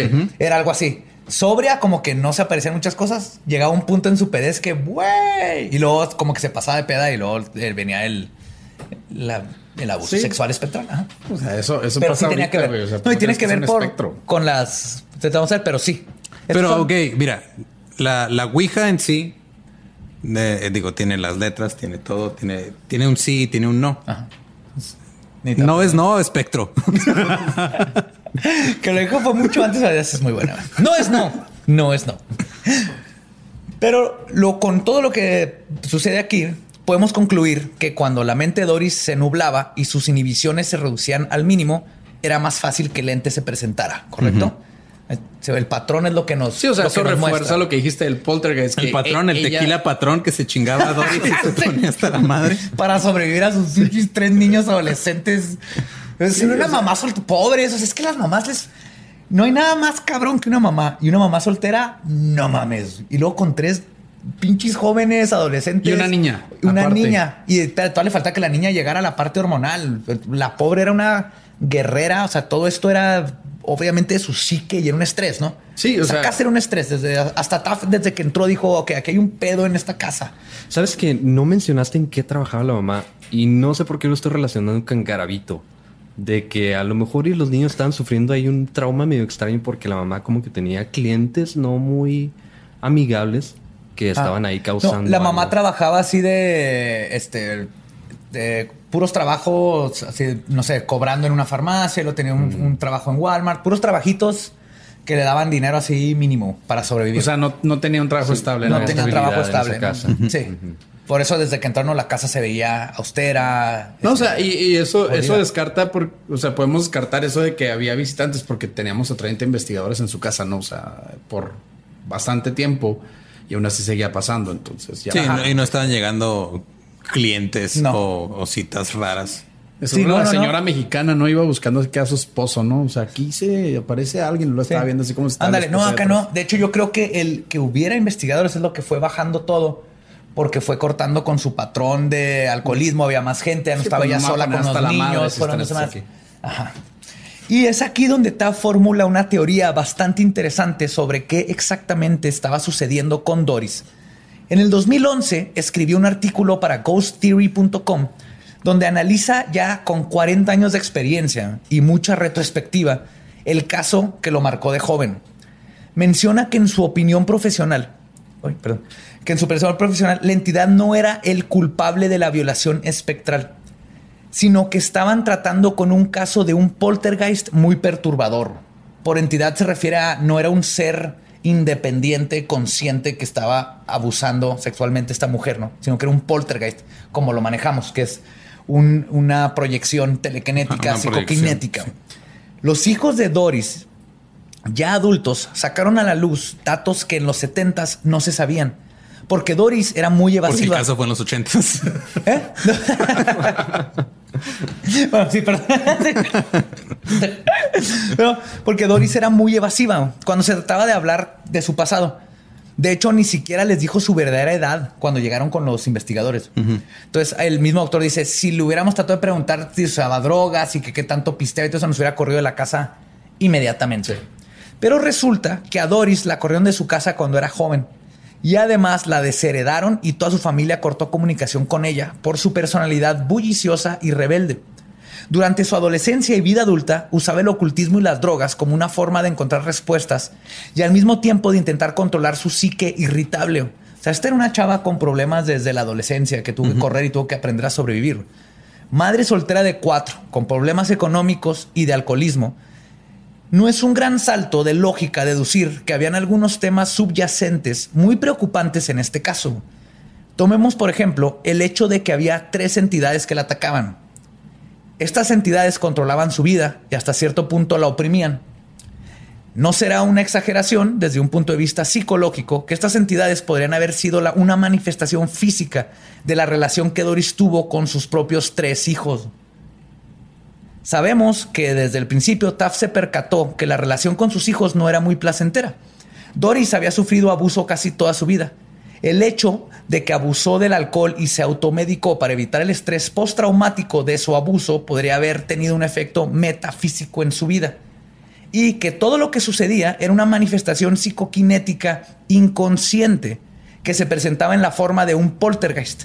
Las luces, los ataques, la violación y la violencia a la familia eran los traumas subconscientes de Doris, hechos físicos por una habilidad psíquica desconocida por ella misma.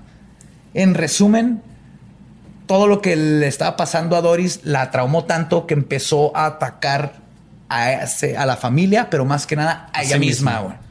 O sea, era así como que estos niños me están chingue y chingue y chingue y literal se la empezaron a chingar, ¿no? O sea, There you go. Sí.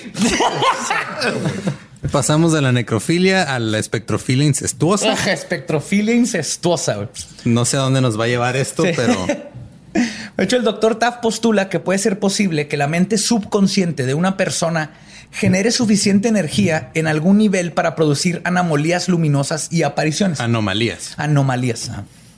Él siente que esto es mucho más probable en el caso de que haya, o sea, que es más probable esto que el caso de que haya un fenómeno de una inteligencia descarnada.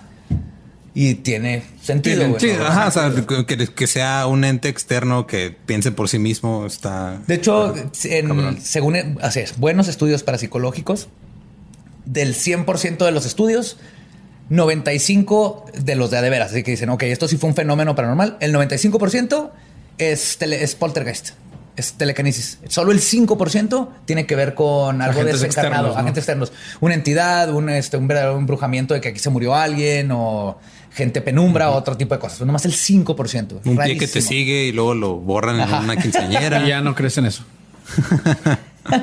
sigue, sigue siendo algo que me. Sí.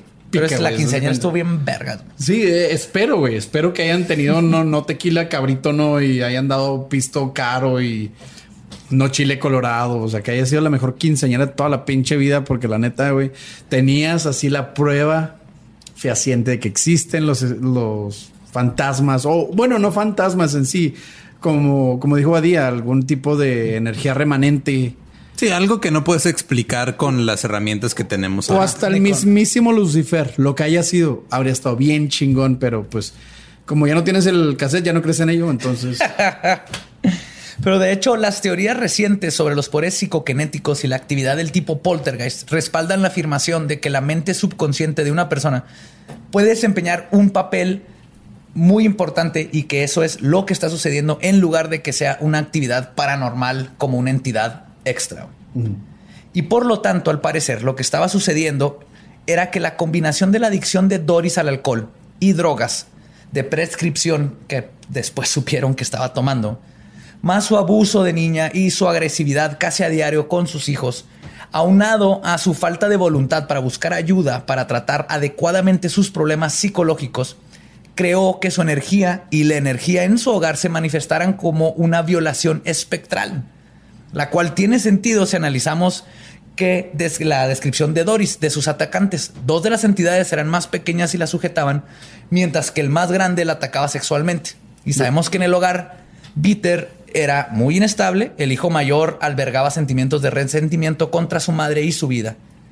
Y era el más grande, a ella a su vez vio a su hijo como otro hombre en su vida, tratando de controlarla o atacarla. Por lo tanto, materializa inconscientemente la violación o el ataque contra sí misma y utilizaba sus sentimientos y a los ocupantes de la casa como la base de proyección de sus atacantes. La única parte que no me cua- que no me cuadra son los ojos rasgados, porque los veían asiáticos.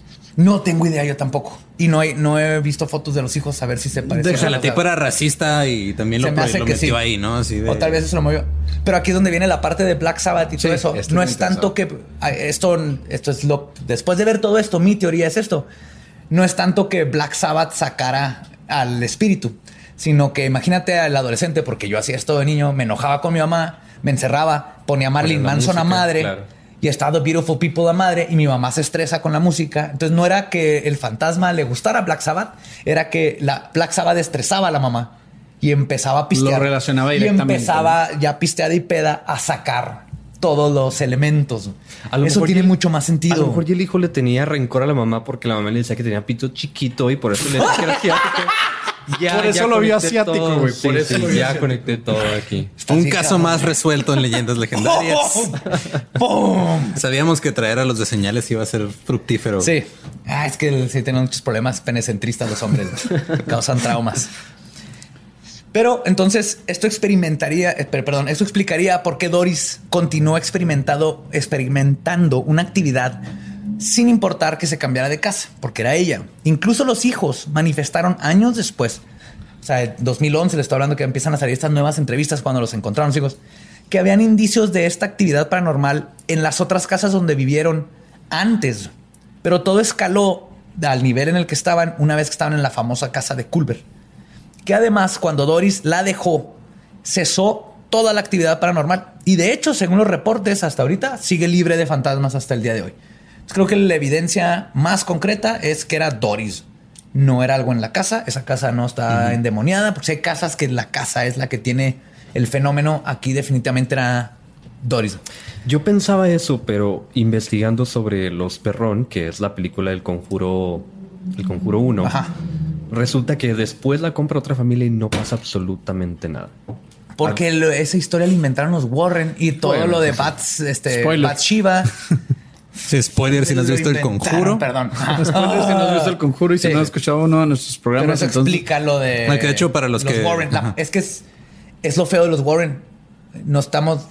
O desacreditas a toda la familia o llegaron los Warren y desacreditaron todo el fenómeno. Tiene forma de saber. ¿Qué digo? En lo que sacamos nosotros el episodio de los Warren, escuchen los cuatro Claro. que sacaron los de señales. Para que estén ya bien familiarizados con los Warren antes de que los les pongamos su chaleco de los de los trejo gringos. Se desilusiona, sí.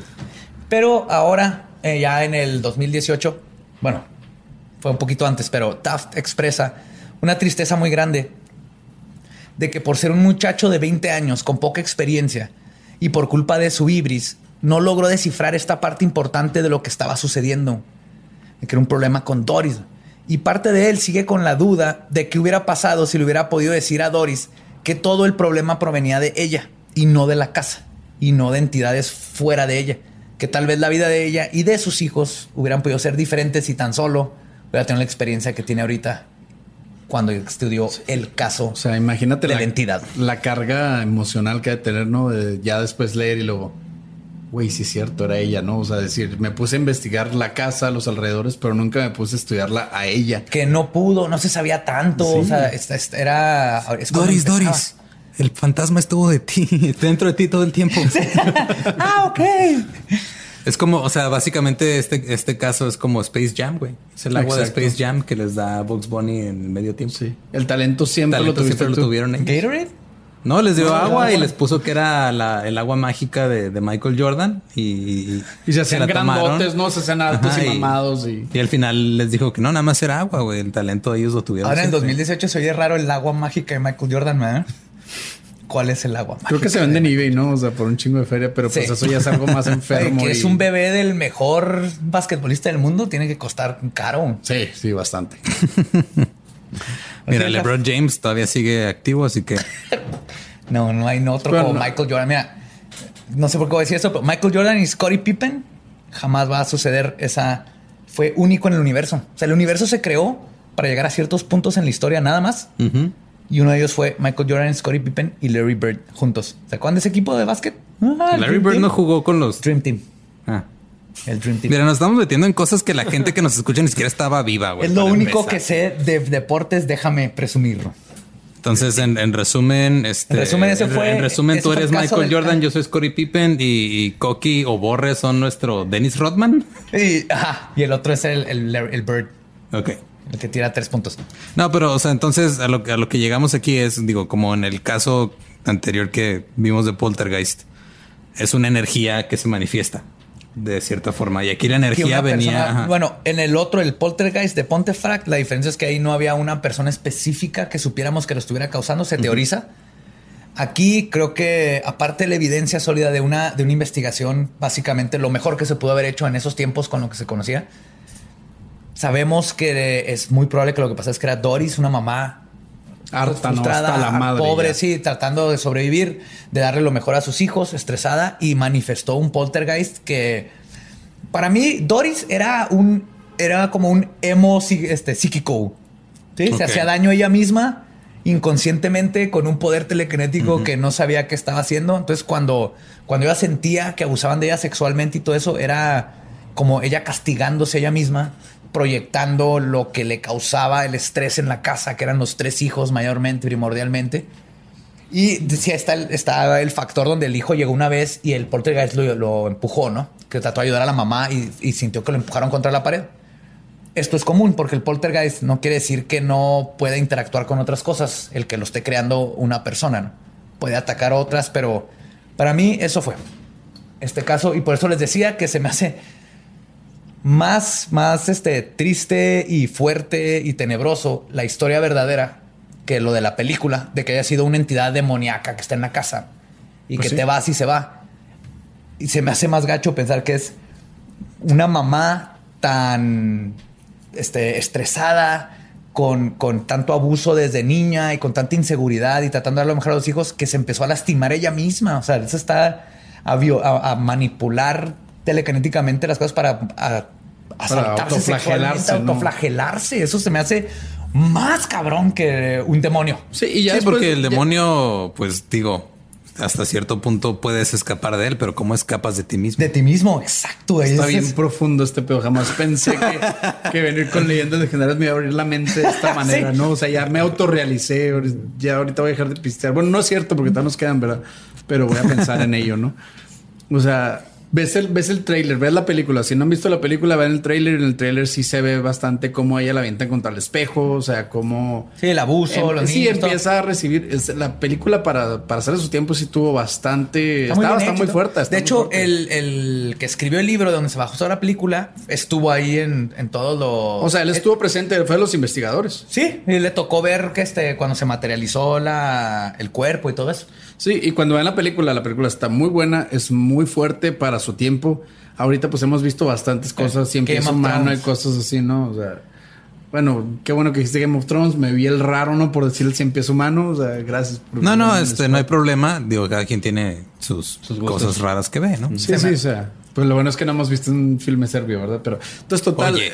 Yo ya lo vi. sí, todos lo hemos visto, Sí. por eso quería... Te voy a, honestamente, te voy, o sea, eh, a mí se me hizo mala, se me hizo hasta Es grotesca, punto es ridícula. Es aburrida. Es como no Hostel, nomás tiene una escena que involucra un bebé, que eso es lo que hizo. Es lo todo más el- pesado de la película. Es lo más pesado y es lo que hace todo el. ah. Pero volviendo al tema de la película, era muy pesada para su tiempo, está muy bien hecha, pero después de escuchar esta investigación y ver lo nuevo que salió, la película queda así como que sin Cambia, una ¿no? nada. O sea, la película te dice, sabes que eso no fue nada. O sea, ve el daño que se hizo ella misma. Ya cuando ves esto, ya la película dices, pinche diablo, hasta. Ya les va. Y hubo un tiempo muy grande en, en donde se- dejamos de saber de ella y falleció.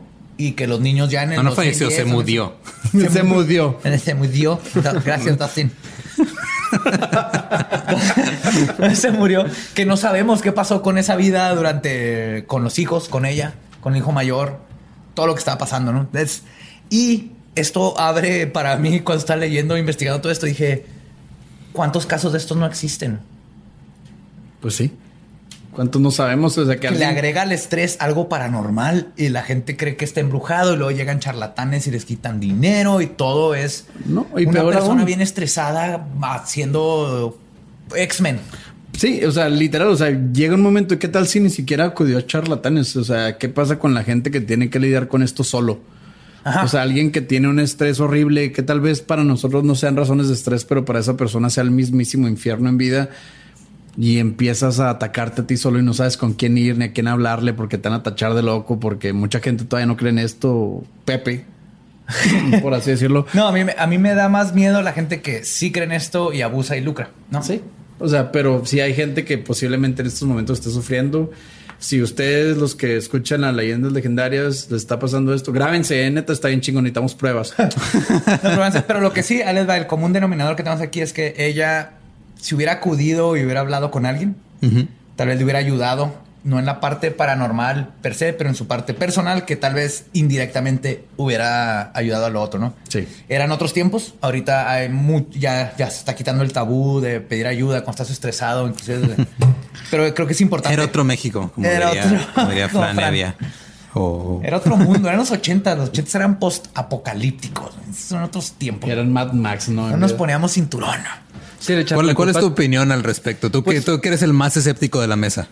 Es echarle la culpa a tus niños, como están diciendo. En vez de ir con un psicólogo, con un terapeuta y darte cuenta de lo que estás haciéndote a ti misma, en el caso de ella. Pero bueno, que haya 30 personas ahí investigando y que tomaran estas fotos, hay que verlas, obviamente. Tampoco me cierro la posibilidad de que exista algo. No nomás eso, están los. Se publicaron en Claro. peer reviewed y todo, los Exacto. estudios. Sí, o sea, pero. ¿cómo llegas con un psicólogo, Pepe? Y luego le dices, oye, ¿sabes qué? Este...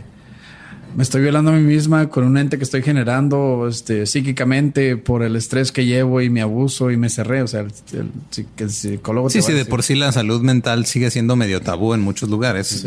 Ahora imagínate, llegas con eso y Ah, sí, y luego le dices a la, a la- a la psicóloga, oye, me está pasando esto. Y la psicóloga, no creo. Y luego se mueve la silla, ¿no? Y luego- No, deja tú. Lo que pasaría es que si llegas y dices eso, te van a. Si, si te va bien, te dan eh, drogas antipsicóticas. O al sésame. O O te, o te meten en un Sí. lugar porque van a decir, eso no es cierto. A mí en mis libros y en la- toda la escuela de psicología no me enseñaron que hay personas que, este, poltergeist y que pueden hacer estas cosas subconscientemente. Entonces está completamente loca. Es esquizofrenia bipolar trans Reclúyanla. algo y recluyela. Sí.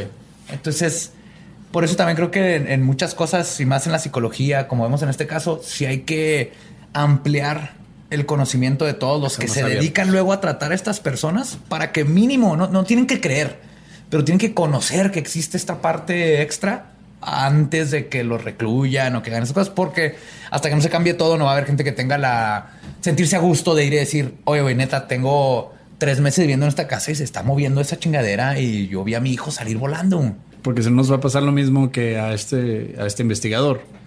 En 20 años vamos a descubrir que sí se movían y vamos a ver que metimos a una pobre señora a, a una institución mental y pasó 15 años ahí y ahora sí ya está mal de la cabeza porque se volvió loca por estar recluida, pero realmente pues, ahora podemos comprobar que se mueven las cosas. Que a final de cuentas, el 95% de los casos eran personas con habilidades X-Men que no sabían que las tenían y por eso siempre el control. Que también es el, remoto- o sea, qué culero que tu superpoder sea violarte a ti mismo.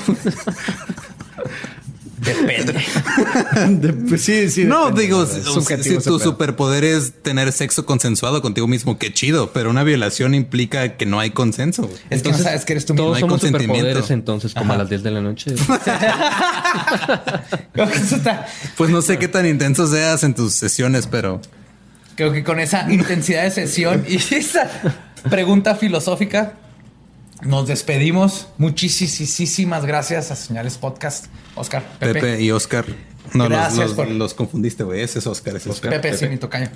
Eh, gracias a ustedes por, por invitarnos, este, por dejarnos venir hasta aquí a Juárez, donde está así el. Ah, no, nosotros no controlamos las fronteras, ¿eh? Ustedes llegaron solos, no se preocupen, nos tuvimos que dejar. No, sí, o sea, pero pues, o sea, gracias por darnos la oportunidad de estar con ustedes. La verdad, sí seguimos los dos, seguimos su, su podcast, los, los escuchamos. Hemos, les digo, yo me aventé todos sus episodios en dos semanas. Eh, invitamos a todos los que los escuchan también. Si quieren darse una vuelta por nuestro canal, estamos en Facebook como Señales Podcast, Spotify, mismo nombre, YouTube, mismo nombre, y también en Instagram. Si quieren seguirnos. Sí, para, para todo, muchas veces nos preguntan ahí mismo en, en el, en el grupo de fans o en las redes sociales que dicen, ah, es que saquen dos a la semana. No vamos a sacar dos a la semana, mejor escuchen también señales. Es la misma temática y, y en vez de nosotros tener que ma- matarnos haciendo dos a la semana, que está muy cabrón, mejor abran sus mentes y escuchen otros podcasts que también tienen la misma temática como señales que también están ahí reventándola muy chido.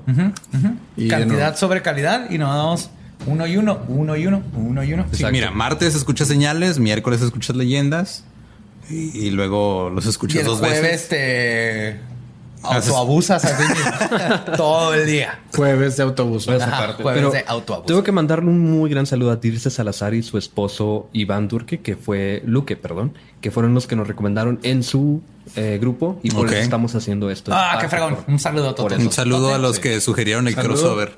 Sí. Y pues, salud. Aquí terminamos. Nuestro podcast ha terminado. Pueden irse en paz. Demos gracias a Belzebub. Nos escuchamos el próximo miércoles.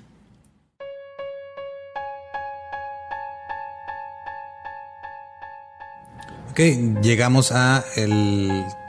No sé cómo decirle esto. ¿Es la sección de saludos nada más? La sección de saludos, algunos la odian, algunos la aman, algunos la escuchan por morbo. Pero y, existe. Y existe. Y primero queremos darle las gracias a toda la gente de Dreaker, a Tona, Moy y Areli, que son los que nos hicieron las tazas de leyendas legendarias. Y nos hicieron ahora unas tazas personalizadas. A mí me mandaron esta de que dice, ah, ah, aquí tiene un alien. Si no están viendo el video, no saben de qué estoy hablando, pero es de la película de Mars Attacks, que es la mejor película de aliens. Y el que esté en desacuerdo conmigo se puede ir al demonio. Concuerdo con Olo y lo apoyo en esa, en, en esa Y una de las películas más odiadas de Tim Burton, no sé Es por que qué. no entendieron que era una mala película, era una película, Era una película, era B-movie, ajá, ajá, era como las películas ajá. de los 50 de Ed Woods y todos estos. o sea, Sí, y a ti te mandaron, ¿qué te mandaron? Mi taza de Ouija y traigo todo el tape, pero, pero viene con su planchet. Porque qué mejor manera de empezar el día que con un café y, Y el demonio. Y el demonio. El demonio en mis tripas. Pero Vaya bueno, la razón por la que nos mandaron estas tazas es porque ¿qué creen? Ustedes que nos estuvieron pidiendo mercancía, ya este, esténse pendientes, ya muy pronto este, vamos a estar vendiendo tazas de leyendas legendarias y playeras. Ya llegaron Estamos las tazas y las Ya playeras. llegaron ambas, estamos preparando la tienda en línea, así que estén pendientes, ya mero, ya mero salen. también tú tienes otro saludo ahí importante. Sí. Ahorita que mencionaste nomás a Dicotomía. Ah, no, me falta mi Dicotomía. Ajá.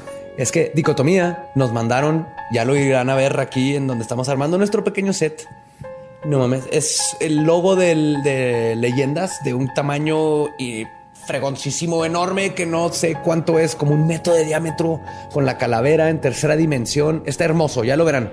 Y aparte nos mandaron unas ouijas personalizadas de leyendas legendarias, una para Lolo y una para mí, para verdaderamente ahora sí firmar de que nos vamos a ir al infierno a huevo.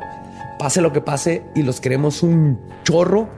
Y no se me puede ir un saludote, aparte de Cotomía, a Karen, Andrés, Gabo y Leo, que fueron los artesanos, porque cuando lo vean, son, es una joya lo que hicieron. Es- Sí, de hecho, si estuvieron ahí pendientes a las Hermoso. historias que subimos el, el lunes en la noche, es cuando lo recibimos, ahí lo, lo abrimos, está, está muy chingón. está muy ellos lo hicieron, ellos lo hicieron y es, estamos, wow, wow. Y este, traemos algunos saludos que me pasó producción. A ver, dice Geser Félix en Facebook. Carolina y todas las chicas del club de Luismi que se ponen de acuerdo para escuchar al mismo tiempo y luego comentar el episodio. ¿Escuchan Luismi al mismo tiempo que Leyendas? No, no, o sea, son clubs de ese club de Luismi y aparte escuchan. Oh, ¿escuchan al mismo tiempo? Sí. Ah, cool. También a Tim Taquitos, a la esposa de Berna en León, Guanajuato, que, y cito, ahora cito yo. Ah, ¿Cómo te oh. sientes al respecto de eso? Ya la que y cito, ya la tengo hasta la madre de ustedes. Saludos al team de cocina de Romesco en Bonita, California. A todos los del grupo de Carnitas A en Monterrey que mandaron muchos mensajes. Ese creo que lo habíamos, no me acuerdo si ya los habíamos saludado o no, pero me lo puso Carnitas, aquí no me acuerdo.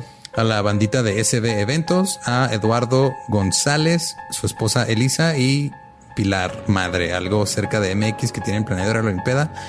Coqui, por favor, cuando escribas saludos aquí, este, dame más contexto.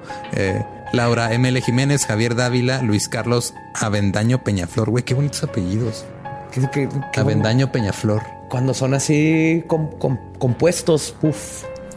Están chidos. Ajá. A Alejandro Ramos, a Jacqueline García de la Ciudad de México, al Departamento de Farmacia de la Clínica UMF número 2 en Hermosillo, Sonora. Y hay uno que dice, porfa, mándenme saludos y a mi esposa Ilxi, que ojalá no me asesine algún día y que ya salga la necrofilia en Tijuana. Ok, no podemos garantizar que no te va a asesinar algún día, nomás para que no lo vayas a demandar después, como espíritu. Ok, muy bien. Yo, son los- son los que traigo yo hoy. Yo traigo aquí en mi. Ah, mira, nomás la esa pausa fue para enseñar la libretita para los que no están viendo en, en YouTube. Saludos para Héctor B. Grace, Hugo Sanacam y Orlando Gómez, Teresa García, Diana y Alejandra, Arely Petrova, Fer Lara y Mosh Guerrero, el Chamo Corlonie, Corlone, Corleone. Corleone, Cham, Chama Corleone, Chama Corleone. Chama Corleone. Está chido. al niño Tricky, Andy y Fer. Y este es un saludo con mucho cariño para Úrsula, que acaba de cumplir años. Tu mamá me pidió que te mandara saludos porque dice que eres la rarita de la casa y te encantan los asesinos en serie y te encantan los monstruos y los fantasmas, igual que yo. Ya tuve una plática con tu mamá y le dije que qué padre que te deja ser como eres. Sigue, sigue investigando todas esas cosas y leyéndolas. Y gracias por ser una fan. Feliz cumpleaños. Nos invitaron a tu cumpleaños, pero era el mismo día que era mi fiesta de cumpleaños. No pudimos ir pero te queremos mucho y mantente rarita y viendo asesinos en serie y algún día, mira, tienes tazas, un chorro de tazas. Un besote para allá, Úrsula. Y la novia de Coqui, así me dijo, Coqui me dijo, mándale a saludos a mi novia y se te olvidó decirle, decirme tu nombre, su nombre. Ah, Se este- llama, pero de Coqui, ¿nuestro Coqui? No, otro Coqui. Ah, otro Coqui. Otro Coqui con Q. Ah, ya iba a mandar este saludos a la novia de Coqui equivocada. Ya lo iba a meter en un problema. Sí, no, no, no, no. A Mau MX y a Oscar Lee Sánchez. Oscar, vimos la foto de tu cuaderno que vas a entrar. Imprimiste lo de leyendas legendarias y le pusiste ahí el sticker para entrar y estás preparado para clases. Si puedes, mándanos tu dirección y todo para mandarte unas calcamonías porque estoy orgulloso de tu pasión por leyendas y queremos darte una calcamonía así como esta, mira, para que tu cuaderno se vea todavía Vamos a decirle más stickers mejor, ¿no? Stickers. un sticker. También quiero mandar un saludo este, a es Diane Skywalker o Diana Skywalker que nos mandó unos regalitos desde allá, desde Seattle. Nos mandaron a un Jason adorable con su machetito y así bien bonito. Machetito y un, ya y un chica. imán de X-Files y una postal bien chida. Muchas Sí. gracias. Eh, Muchas gracias a todos y los regalos que nos están mandando y sus memes y todo lo que están haciendo. Esto va. Ah, estoy feliz, estoy feliz. Sé que ustedes están felices y cuando todos estamos felices, todo está feliz. Esa es la ley número 7 de Newton, según Newton. y ya terminamos, terminamos la parte de saludos. Los queremos un chorro. Acuérdense seguirnos en las redes, eh, Patreon, los que puedan apoyarnos en Patreon, los que no, no, no puedan apoyarnos en Patreon. Nada no más pasa nada, sigan nomás viendo, sigan, sigan sigan viendo y sigan, sigan siendo los apóstoles de lo macabroso. Co- comenten a sus amigos y sigan pasando la voz para que esta comunidad siga creciendo. Que necesitamos saber más de ovnis y sacar la verdad. Los queremos, los amamos. Soy José Antonio Badía, el Badiablo en las redes. Yo sigo siendo la misma persona, ningún Eduardo en las redes. Espérame, ya le. Para los que están viendo en YouTube, vieron un acercamiento a mi codo que Ajá, estuvo bueno. no tenía que pasar, pero un saludo de mi codo. Y nos escuchamos el próximo miércoles con todos los dos codos de Lolo. Oye, Manténganse curiosos y embrujados.